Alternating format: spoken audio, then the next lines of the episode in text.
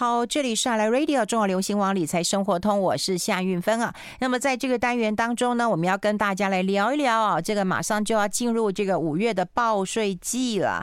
那今年呢，又有些新的一些啊，这个呃策政策了哈。那受到疫情影响的人，其实有很多人，他大概两年哈，两年多两三年才会回到台湾。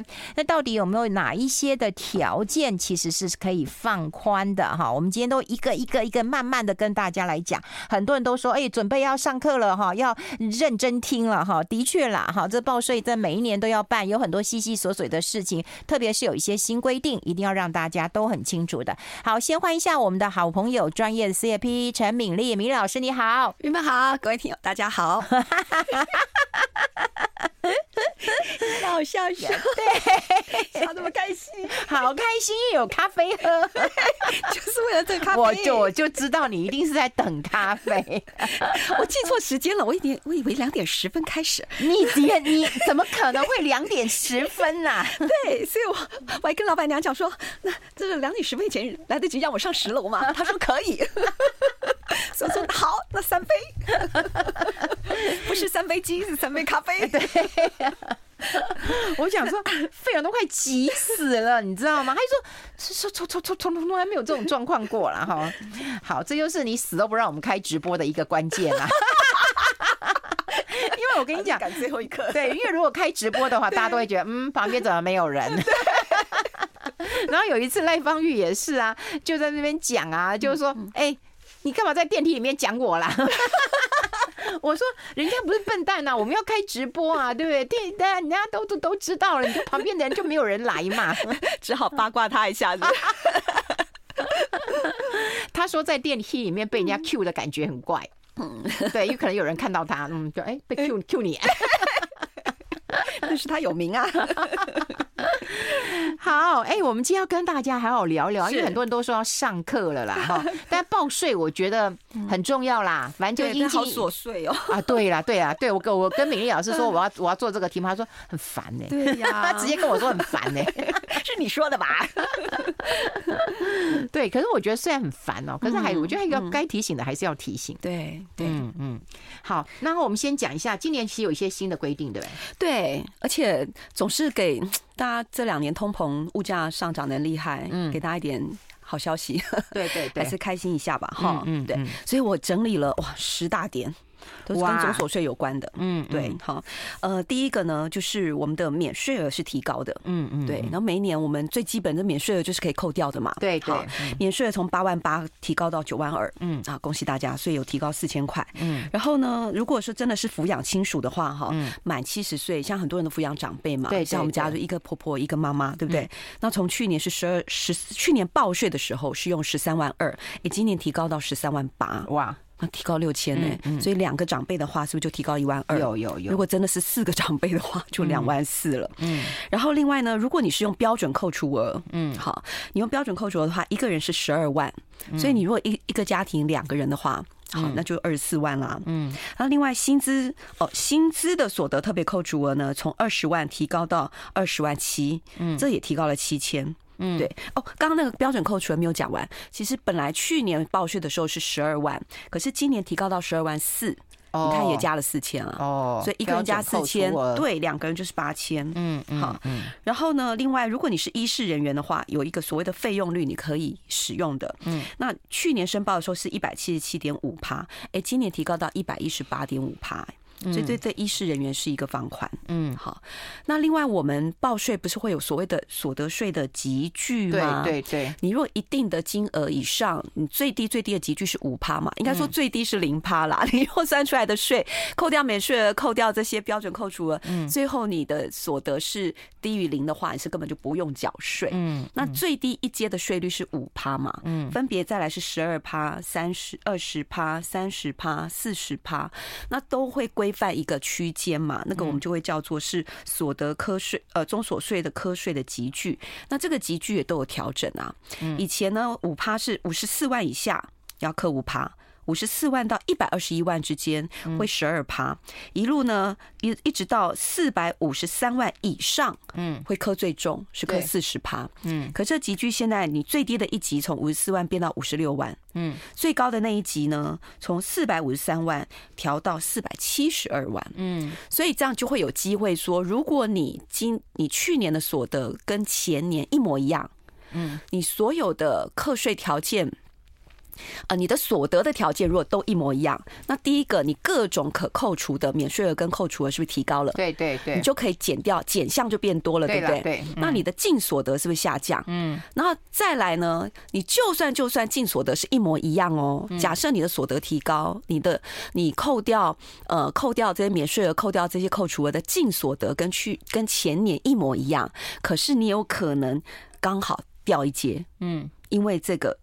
课税急剧的改变，嗯嗯，你有可能本来是三十趴，有有一些钱是要课三十趴，现在会掉到二十趴，是有这样的机会的，嗯，所以这些是好消息啦。好，那另外还有一个所得税的算法哦，是这几年才有的。我发现还有人，即便是我身边的呃我的学生哦，嗯，我们这样聊起来的时候，我发觉哎，他也还不太清楚，嗯，就是所谓的基本生活费，嗯，这个概念，嗯。对，因为它是大概一百零八年吧，嗯，开始试用。嗯。嗯，所以到现在才没几年而已。嗯，对，像原本你有印象，这个基本生活费？好像有哎，对，就是我们以前报税就两种，嗯，一种呢就是如果你没有太多可以去列举扣除的项目，嗯，你就用这个标准扣除的做法。我们现在几乎都是标准扣除了啦。你看小孩大了，也没什么可以抚养的了，没什么可以列举啦。是吗？我都还是用列举扣除哎，很补哎，呃，对，是我没什么可以补到了，多捐一点钱，收入少。哎，有哦。有啊，哎，这重点是再再捐多一点，重点就被你发现 收入变少了，对，收入变少了，这是真的。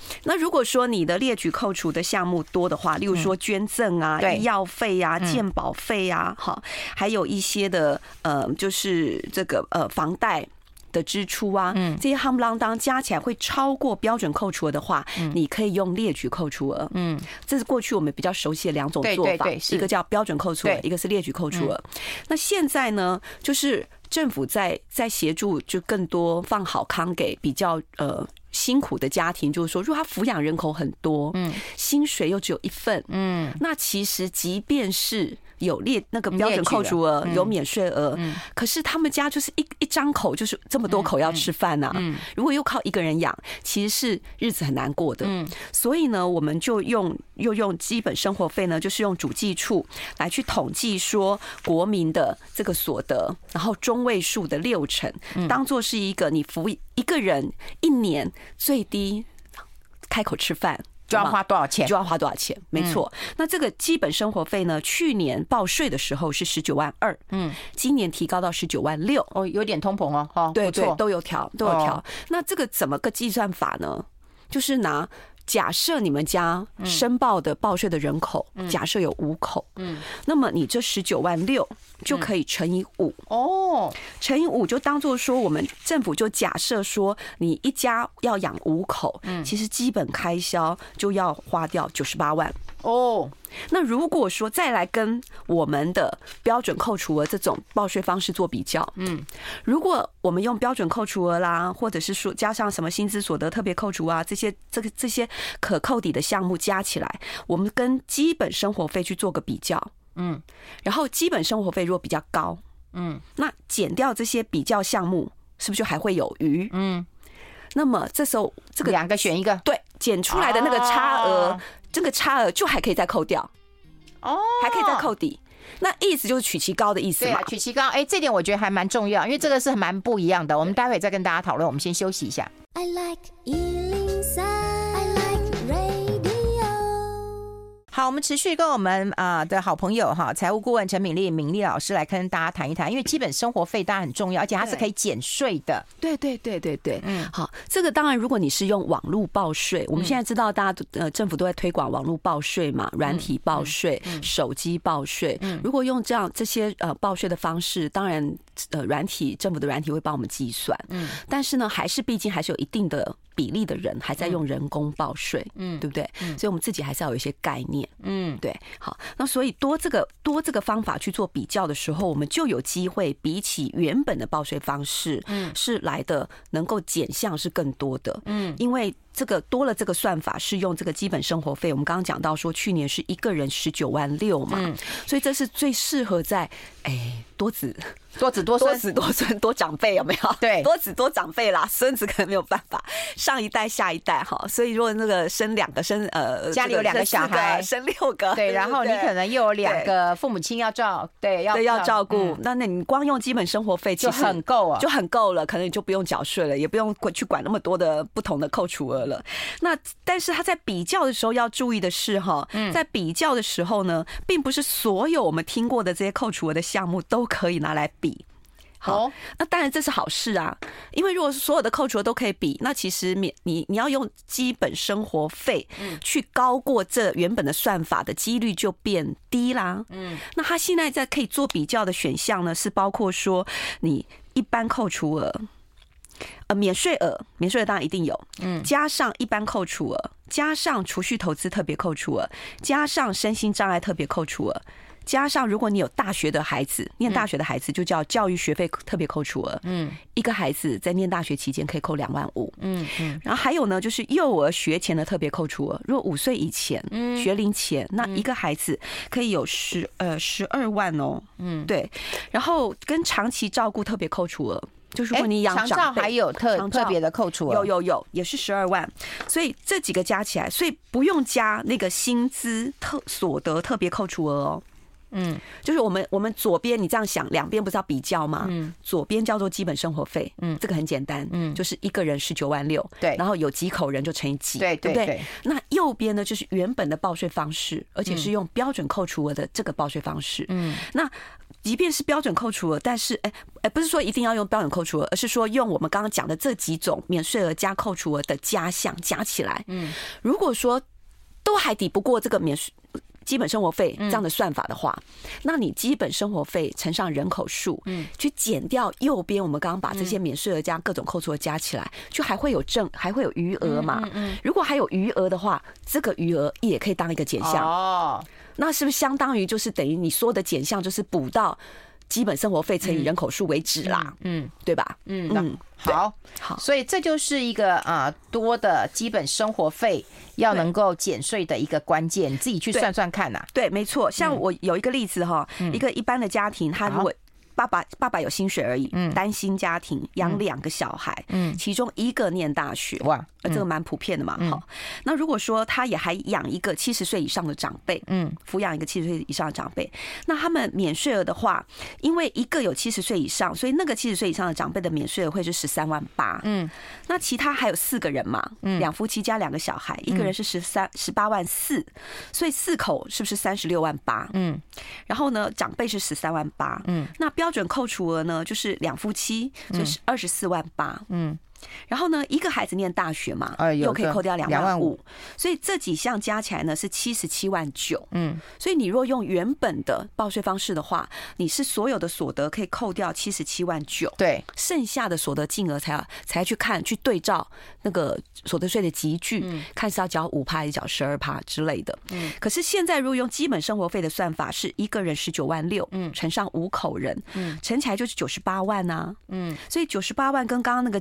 小计合起来七十七万九，嗯，是不是还有个差额二十万一？对。对，那这时候二十万一也可以当，也可以再减掉。哦，那就相当于你的所得是要超过九十八万以上，嗯，才要缴税嘛，嗯，那用用原来算法是超过七十七七十七万九以上就要缴税，嗯，所以你能够节省的税是不是这个二十万一乘上那个税率？对。对，如果是五趴的话，约当约当是四万块左右，嗯，哎，对吧？对对，差不多，那还不如消补啊！是啊是啊，哎，五千块说错了，五趴的话，二十万的十趴是两万嘛，嗯，是一万一万左右，嗯嗯。嗯，二十万二十万。二十万，这个差额，对对对，那是指五趴，嗯，如果你是十二趴呢，当然就更多了。哦，好，那另外就是很多人很关心了哦，就是像你自己也有这样的一个经验，我想问一下，就是有一些那个长照的费用啊，对对不对？你要现在讲还是要晚一点？都可以啊。嗯，对，我们在所有的扣除额里面呢，有一项叫做长照。对对，长照现在也很多人都会碰到这个问题，没错。嗯嗯，而且。说不定有的人还不知道或还没有开始用，它其因为它从一百零八年开始，嗯嗯，试用的，嗯，可是我们要呃，它有就是我们有有有一些的条件可以用，但是也有一些的排付条款要注意，嗯嗯，对，好，长照呢就包括说你如果是有外劳，嗯，或者是说他已经住安养机构，嗯，好，或者是你已经有使用到长照二点零的服务，嗯，这个都算是呃长照扣除额的。可以适用的范围，嗯，但是有排付条款，它跟幼儿，它跟幼儿学前的那个扣除额一样有排付条款。哦，有排付啊，我们待会讨论一下，我们先休息一下。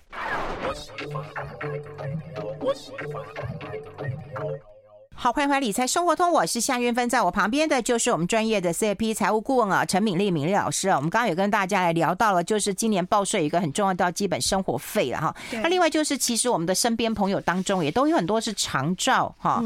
那长照当然啊，这个在啊我们在报税的时候有没有什么样的一个扣除额啊？有，嗯，长照目前呢是扣除额是十二万。嗯，对，嗯嗯，像我我婆婆跟我妈妈对，其实。都算是符合这个资格，但是去年缴税的时候又被排，就是遇到排付条款又被排除了。啊，你有钱嘛？不是，他其实那个排付条款也还蛮容易遇到的。你至少我们先知道说基本资格的话，如果要符合的话，我们刚刚有提过三种，嗯，任何之一嘛。嗯，第一个是你有请外劳。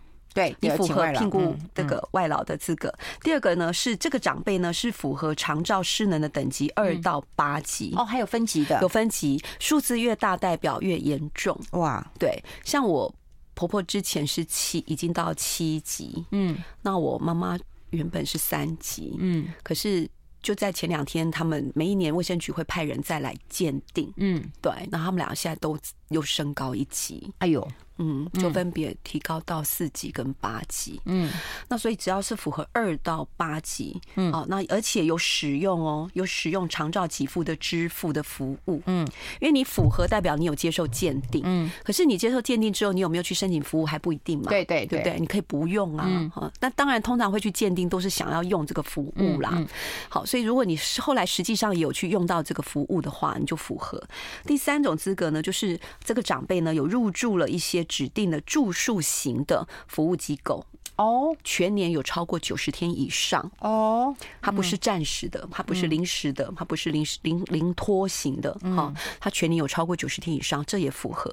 那再来，我们再来看说排付，就是这些符合资格之后，可是又有哪些人会被排除掉呢？嗯，就是有三种状况的任何一种。嗯，好，一种状况呢，就是呃，我们的缴税的税率呢是用已经到达二十趴以上。哦，二十趴就不对，二十趴。算哦，二十趴也算，嗯，而且是如果你是夫妻的话，你有可能你的缴税方式除了只有一种叫做合并合并计算又合并报税，那你只会用到一种税率，嗯嗯，可是大部分的状况很可能都是什么分开计税啊，合并报嘛，哎，合并报啊，这时候你的你的整个的报税公式里面，你可能会用到两个公式，两个税率，嗯，就是你们家一部分的钱会是一个税率，然后剩下的钱又是另外一个税率，对，只要其中一个税率达到二十趴哦，也不行。哦，那还蛮容易达到的。对呀，因为像我们家去年就是一部分是五趴，一部分是二十趴，嗯，那就就碰到了，嗯，对，哦，这叫做排付条款，这叫排付条款。第二个排付条款就是你的股利，我们现在的股利所得呢，也是有两种申报方式，嗯，一种一种计算方式呢是分离课税二十八趴，嗯嗯嗯，好，这个是适合非常高所得，你的高你的税率呢基本上达到三十，达到四十，嗯，那你的股利宁可这样子分开分开计算，嗯，分开课税，然后用二十八趴去算嘛，嗯嗯，但。大部分的呃一般的股民呢，包括我们，我们家其实我们没有到这么高，所以呢，我们就是用什么？就是用说股利会纳入所得，嗯，但是呢，会有一个八点五趴的扣除额，嗯嗯，股利的八点五趴可以当减项可以扣除，嗯，那这种就是一般平民，但是就如果是这种状况，都没有遇到这个排付条款，嗯，可是如果你的股利所得是属于那种你用二十八趴分离计算分离课税的，那你就不能报这个长期。照护的扣除额你就用不到嗯，对，因为你光股利收入就这么高嘛，啊，那也是一种排富啦，对，也是一种排富，你也是有钱才能买股票，对对对对。然后第三种排富呢，就是你用你的你的所得税是用那个呃所得基本税额。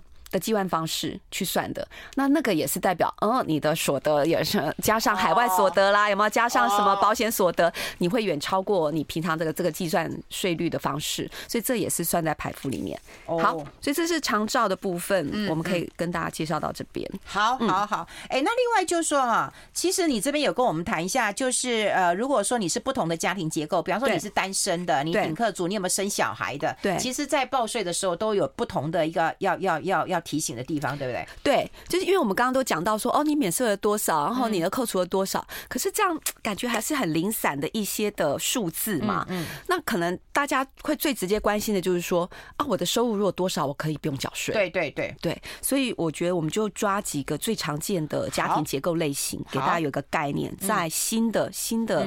嗯规定之下，嗯，如果我们单身的话呢，因为基那个呃免税额八万八了，你标准扣除额又十二万了，然后你的薪资所得特别扣除额又二十万，所以你这三个加起来其实就四十万八哦。所以意思就是说，如果你是单身，然后你才刚大学毕业，你的年薪真的没有超过四十万八，其实你就属于不用缴税了。嗯嗯，对，因为这些这些。减项扣一扣就会是，呃，小于零了嘛。嗯，对，好，就不用缴。对，不用缴税，但不代表不用报税哦。对，还是要申报。对啊，对，要申报，对，还是要申报。对，然后而且呢，你有可能你在呃每个月在领薪水的时候，公司已经帮你预扣，对对，预扣一个税额，所以你一定要申报，因为这样子才有办法退税退回来。对对对，或者是说呢，你被预扣的。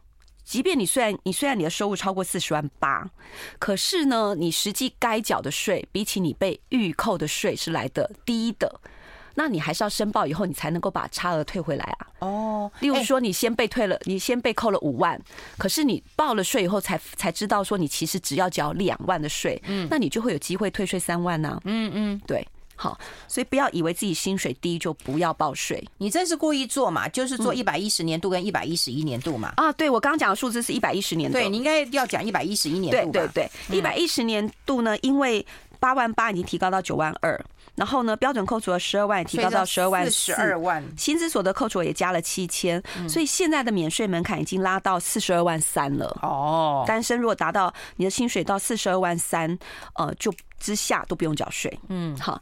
那如果是顶客族的话呢，就是 double income no kids 嘛，我们叫顶客，嗯，那你就直接乘以二啊，对，因为免税额还有刚刚标准扣除额，还有薪资所得扣除额都是乘以二，所以如果两夫妻的话，你们的 两夫妻的薪水合计在八十四万六以下也缴不到税，嗯，哎，其实这不错啦。两夫妻八十四万六，对，所以其实我们现在没缴税的人也也蛮多的，嗯嗯，好，然后第三种类型是养小孩，对，再多养小孩当然就辛苦一点，因为一样的薪水，可是花费多很多，嗯嗯，那在这种状况之下呢，你免税额会多一个一个人口嘛，所以多一个九万二可以扣，嗯，标准扣除额没差，就是两夫妻还是二十四万八。薪资所得扣特别扣除也没差，一样四十一万四。但是如果你这个小孩是小于五岁，嗯，你就还有多一个幼儿学前的特别扣除了十二万，嗯，你就等于多一个十二万跟多一个免税额八万，呃，九万二，所以这样加上去就会是一百零五万八哦，一百零五万八。所以你知道百万年薪以下养一个小孩还可以，就就安全过关了。我们先休息一下，我们先休息一下。I like 好，我们要持续的跟敏俐老师来聊一聊。刚刚聊到这个啊、呃，不管是这个放宽的一些所得税的啊、呃、基本生活费啦，或者提高免税额啦。哈。那我们把它讲完之后啊，基本上如果双薪家庭你有生小孩的话，免税大概都百万之上嘛，哈。那我们来提一提啊，就是一些捐款的状况哈。如果说你有捐款的话，那是不是也可以来列举扣除？对，当然，嗯，捐款的话是在呃我们个人的这个所得的百分之二十之内，嗯，你都可以列举扣除，就最高你可以扣到是你的所得的百分之二十，嗯，然后你如果是对政府啊捐款，又可以另外算，对，好，就你如果一百万的话，你这个如果捐二十万的话，对，都可以全部列举扣除，对，没错。那今年呢，就是会有多一个特别的，就是说我们去年不是有有那个乌克兰战争嘛，哦，然后也台湾不是都很有爱心。心，台湾人很有爱心，然后所以我们也有呃发动大家去做对乌克兰做捐款，然后特别也可以透过政府管道。嗯，所以如果说你是透你是透过就是你的捐款是捐到这个专户赈济乌克兰的专户的捐款哦，那你可以凭着这个赈灾基金会开的收据，上面有注明是赈济乌克兰的收据的话，就可以全额列举扣除。哦，全额哦，全额全额。他既然他没有二十趴的限制。对对。哦，好。那另外呢，因为疫情关系的影响，哈，嗯，不是也有一些员工是接受那个教召吗？嗯，接受召集而被迫要请假。嗯，那那个请假期间的薪资，薪资，嗯，薪资的一点五倍，就百分之一百五哦，嗯，都可以申报当年度所得的所得减除。哦，一点五倍呀！当年度的全年的薪资，对对对，没有没有没有，不是全年，请假期间。哎呦，请假期间，哎呀，请假期间，就看你请多久，对对，顶多就就几天嘛。是啊是啊，好，但但但也是一个你的权益嘛，哈。嗯。那还有一个影响，呃，也蛮多人的，就是因为疫情的关系，不是很多人就是可能两三年都没有办法回来嘛，对对，或者是原来预定要回来的，因为疫情都回不来。嗯。可是，在台湾有一个规定，就是你如果在台湾。连续两年没有居住在台湾，没有入境的话，嗯，你的户籍是会被迁出的。对对对，那户籍迁出其实上就会影响一些权益啊，嗯，包括说像地价税，你地价税如果你要缴这个自用的，你要符合自用的地价，嗯，的地价税。其中一个很重要的前提，当然你要设户籍在里面啊。对，你要有户籍啊。对呀，那你户籍都不在里面，对，你怎么能说这是你的呢？嗯，对。所以如果照说，应该是住满两年会被强制迁户籍出来嘛。但是现在因为你是疫情的关系，不得已啊，不是你不愿意回来，所以这时候政府有放宽。嗯，过去一百零九年跟一百一十年。就等于是前年呃一百，今年是 一百，我都要算一下，今年一百一十二嘛，去年一百一十一，嗯，好，那就是前年跟大前年这两年，你户籍遭到迁出，然后呢，你也没有其他符合条件的人涉及的话，那么你去去年要报地那个地价税，就一百一十年跟一百一十一年的地价税，嗯，那么就可以继续按自用住宅的税率两。千分之二哦，那可就是因为疫情的关系嘛。没错，没错。但是你要记得哦，地价税这种调整都是要在九月二十二号以前申请。嗯，所以你如果去年你因为这样子，你你户籍被迁出了，嗯，可是你今年要缴地价税了，请你要记得今年九月二十二号以前。嗯，要提出来申请。哎，我当我当年十几年前，我不是曾经换房子嘛？从那个很小结婚后的第一个房子搬到现在这个房子，我那时候就很迷糊。哎，我那时候就是去忘了去改那个自用住宅，应该要改到我现在住的房子。嗯，我我还是停留在旧的房子。嗯，那我新的房子比较大啊。新的房子比较贵啊，所以我要用新的房子去设定为我的自用住宅，而且事实上也的确是我搬过来了嘛，这真的是我自住的嘛。嗯，然后所以我那时候拖过了九月去办，就等于晚了一年的资格。然后呢，会怎样？哎，那我就等于是我我还是用前一个小户的房子比较低的税额去享受那个自用住宅税率啊。嗯。那那我新的房子反而是用比较高的税率啊，嗯，因为不是自用住宅啊，他就哦，对，所以你搬家的时候，你小房子换大房子，你便宜的房子换贵的房子，你要记得赶快去更换你的自用住宅的设定。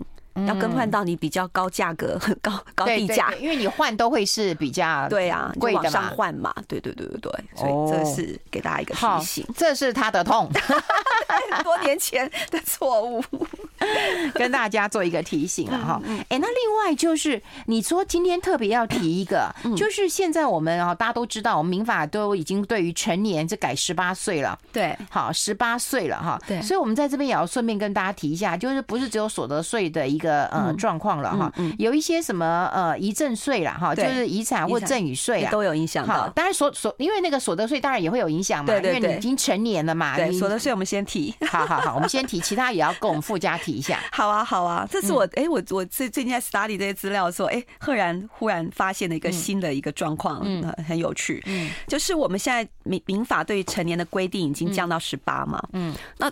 第一个，我想大家一定知道说，那代表就是你你受到这个未成年保护，例如说你犯罪啊，有没有？嗯嗯。你若是未成年，是可以上少年法庭嘛？嗯。那你现在以前是十八岁、十二十岁以下，你如果真的犯，万一犯罪还是上少年法庭，你现在满了十八岁，你就要自己负责了。对。你你喜欢有投票权，好，恭喜你。你要有民法的这个自主的结婚权，恭喜你。但相对来讲，你要负上一些责任，嗯，对不对？嗯。好，这是还是我们过去相相对比较知道的哦。那现在我们要今天要谈的是对于税法的一些影响，对税的一些影响。哎，那我问你啊，十八岁他还在念书啊，那我抚养他，对不对？对，那我还不可以就是这个以抚养来列举啊？待会跟大家讨论一下啊。还有遗赠的一个问题哦，这都税很税很重要。我们先休息。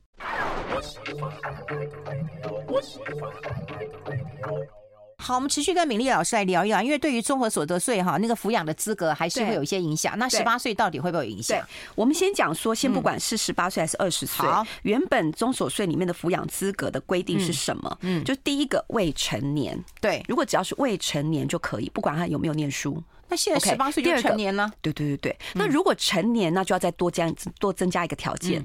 如果是成年的话，你就要因为在学校念书。嗯，或者身心障碍，或者是无谋生能力，嗯，那你就是呃又受到纳税义务人的抚养，嗯，那可以，嗯嗯，那所以意思就是说，以前呢，二十岁以前。不管他有没有念书，他就是未成年，你都可以抚养。嗯，即便他十九岁已经在工作，嗯，有人现在还是有少数的人十八岁以后没有念大学，嗯，他可以念，但他选择不念，也有也有这样的孩子。那这种状况在以前你还是可以抚养，你还是可以报抚养他，因为他十九岁未成年。嗯，所以最大的差别是在这些满了十八岁，但是他没有在念书的孩子有差别。如果今天他满了十八岁，他成年，可是他还在念大学，你还是可以抚养。嗯，你还是可以抚养，还是可以报抚养。所以最大的差别是那些高中毕业就没有再继续升学。嗯，那么现在因为他已经在民法上已经是成年，嗯，以前他十九岁还算未成年，现在他已经成年，又没有再学，嗯，那么这个时候你就不能报抚养，他就必须要独立申报，嗯，独立申报。好，所以这是对所得税的影响是这样。嗯，那第二个影响呢，就是房地合一。嗯。啊，房地合一税之后呢，自住房地呢是有有租税优惠的，嗯，可是其中一个条件呢，也在于说，你这个房子呢，必须要符合纳税义务人，嗯，或者是配偶，嗯，或者是有未成年子女，在这个房地里面有办户籍登记，嗯，所以是。未成年哦，哦哦，未成年。所以如果说今天你你赠与最最大的差别在成年这个规定从二十降到十八，嗯，最大的影响是什么？嗯，就是当你原来把房子赠送赠与给未成年的孩子，就有有一户登记给未成年的孩子有没有？等于是送给他，对，没有问题。嗯，后来他如果要出售。房子的时候可以适用房地合一税，嗯，但是现在，嗯，如果他已经满十八，以前是他满二十，他就算成年了。现在满十八，哎，满十八就不行了。哦，提早两年，好，所以你如果要做任何的规划，你要提早两年去思考这件事情。嗯，哎，第三个要对啊，第三个影响是遗产税。遗产税呢，如果当我们呃。大人过世的时候，我们会有一样嘛，就是我们的遗嘱要为我们申报遗产税的时候，会有免税额，会有扣除额，对不对？嗯。那其中一项扣除额就是未成年人直系卑亲属。嗯，直系卑亲属每一个人本来就有一个扣除额，但如果他有未成年的话，嗯，每距离成年每一年可以多五十万的扣除额哦。因为意思就是说，我政府认为说你因为他未成年，你留下一定的钱去养他，对，是应该的，是正常的。这部分的钱就是会花掉，所以我不磕你税。对，这是你留下的钱要抚养小孩该留的钱。嗯，我不再苛征你的税，就真正要留给他的。对对对对对。那以前这个。呃，未成年的计算是假设你留下的孩子是八岁，那距离成年的标准是不是距离二十年？嗯，所以二十减八是不是有十二年要养？对，那每一年五十万，你就可以五十万乘以十二年，就有六百万可以扣除。嗯，可是现在十八岁就成年啦，所以你只要再养他几年。十八减八岁，只有十年要养。你的责任呐，在政府眼中，你对于你的未成年的小孩的抚养责任，只要在十年，所以一年五十万，你就只能再扣五百万。哦，那是不是就会差一百万的意思啦？对，十八岁到二十岁差一百万，所以那个遗产税的税率如果是二十趴的话，一百万就是差二十万，嗯，就是会比起过去就会多缴二十万的税。嗯，哎、欸，这个所以长大真不好，没有人喜欢长大，对。但是现在有很多年轻人就很希望自己长大，所以那时候就会觉得说，哎，那哎，而且你知道吗？十八岁在金融理财当中，他可能可以自己开户了，是对，他也可以自己去办信用卡，还不需要那个法定监护人。对，很多父母会以为说，呃，我钱虽然是过到他名下，我帮他存，我帮他开户，我帮他买股票，但是呢，证件都是我在管，印章都是我在管。拍谁，他成年以后，他可以去。他可以去说，他可以去银行，他可以去证券，呃，就是经济，呃，那个什么，这证券商那边说我证件遗失啊，我的那个印章遗失啊，印件遗失啊，重发，对啊，我更改啊，我更改啊，我搞丢啦，对我搞丢，所以你爸妈有有用有什么用？而且他不需要告诉你，因为他已经成年了，所以你拿的印章是旧的，你也不知道，等到你再去要做什么事情的时候。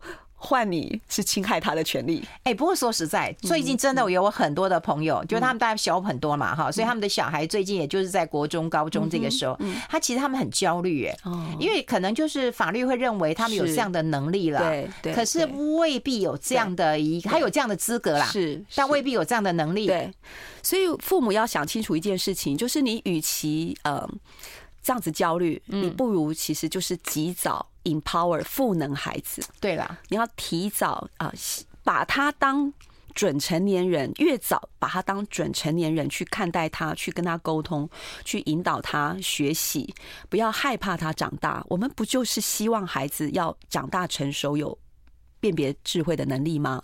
是啊，那你不要觉得说他十五岁还小，七岁还小，他如果越早有这样的能力，不是越好吗？嗯，对，因为你知道，十八岁大概就差不多高中。毕业对，差不多高中毕业这这个时候啦。对，你说大姨其实也够大了啦。对啊，尤其是因为现在的孩子，资讯的来源太广了嘛，所以他们我们过去会觉得说一定要几岁几岁才长大成熟，是因为过去孩子的学习只能靠学校，再来靠父母。可是现在的孩子，你从这么小，从小学，他可以透过电脑，他可以透过网络，他可以吸收的知识可能是远超过我们，远远远快过我们。嗯，对，所以我现在很多事情都要跟我的孩子学嘞。对。对，可是当然这是一个正确的一个啊管道跟方向嘛，因为我们要盯着他。可是我现在看到有很多犯罪的资料，有两种状况：第一个，当然他们就年纪轻，容易被骗；嗯，第二个，他们容易成为加害人，就变车手。是是是。对，也许你自己就觉得那没什么，我只是怎样，我只是怎样。我昨天还跟一个那个大队长在聊嘛，他是刑事大队长，他就说那个很多年轻车手他不知道，他以为说我只是去帮你拿一个信用卡，再交给另外一个人。嗯，可是问题是你可能就是其中的共犯了，就对法律的素养是很不很严重缺乏。哦，对对，所以我觉得这个都是在嗯，这就是这个倒是学校教育还可以再补强的。嗯，好，还有我们的社会教育，就对金融素养，还有法律素养，好，还有就是资安的素养，我觉得这三件事情是我觉得现代人应该蛮基本的，嗯，基本基本的素养。对啦，对啦，嗯，而且。昨天讲我最我最惊讶是怎么你知道？就是他也提到嘛，就因为他这个大队长很有趣啊，他是常全世界去救人呢，那女生呢，然后去攻坚呢。我听他讲，我觉得觉得很有趣。他就说有很多的父母亲其实都知道子女在做什么。嗯。就是你就是车手，你就是去那个呃柬埔寨，你就是去骗人的，对。然后他会跟你讲说，那你再忍忍吧，也许你再做两个月就习惯了。这也是我觉得这是不同的世界，这我无法理解的。是，嗯，那从从上面就歪掉了。哎，对，真的很奇怪。嗯啊。好，谈完报税之后，也要提醒大家，因为退税，啊，你也不要以为在被诈骗集团说你要退税了啊。对，诈骗集团，我们大家千万要小心，而且我们最近都经历过，你经历过，我昨天也经历过，我讲的一则讯息就被认为是诈骗啊。对对对，很惨，真的超惨啊！我们今天怎么没讲这个时间不够了？好，谢谢米粒老师，谢谢，谢谢，谢谢。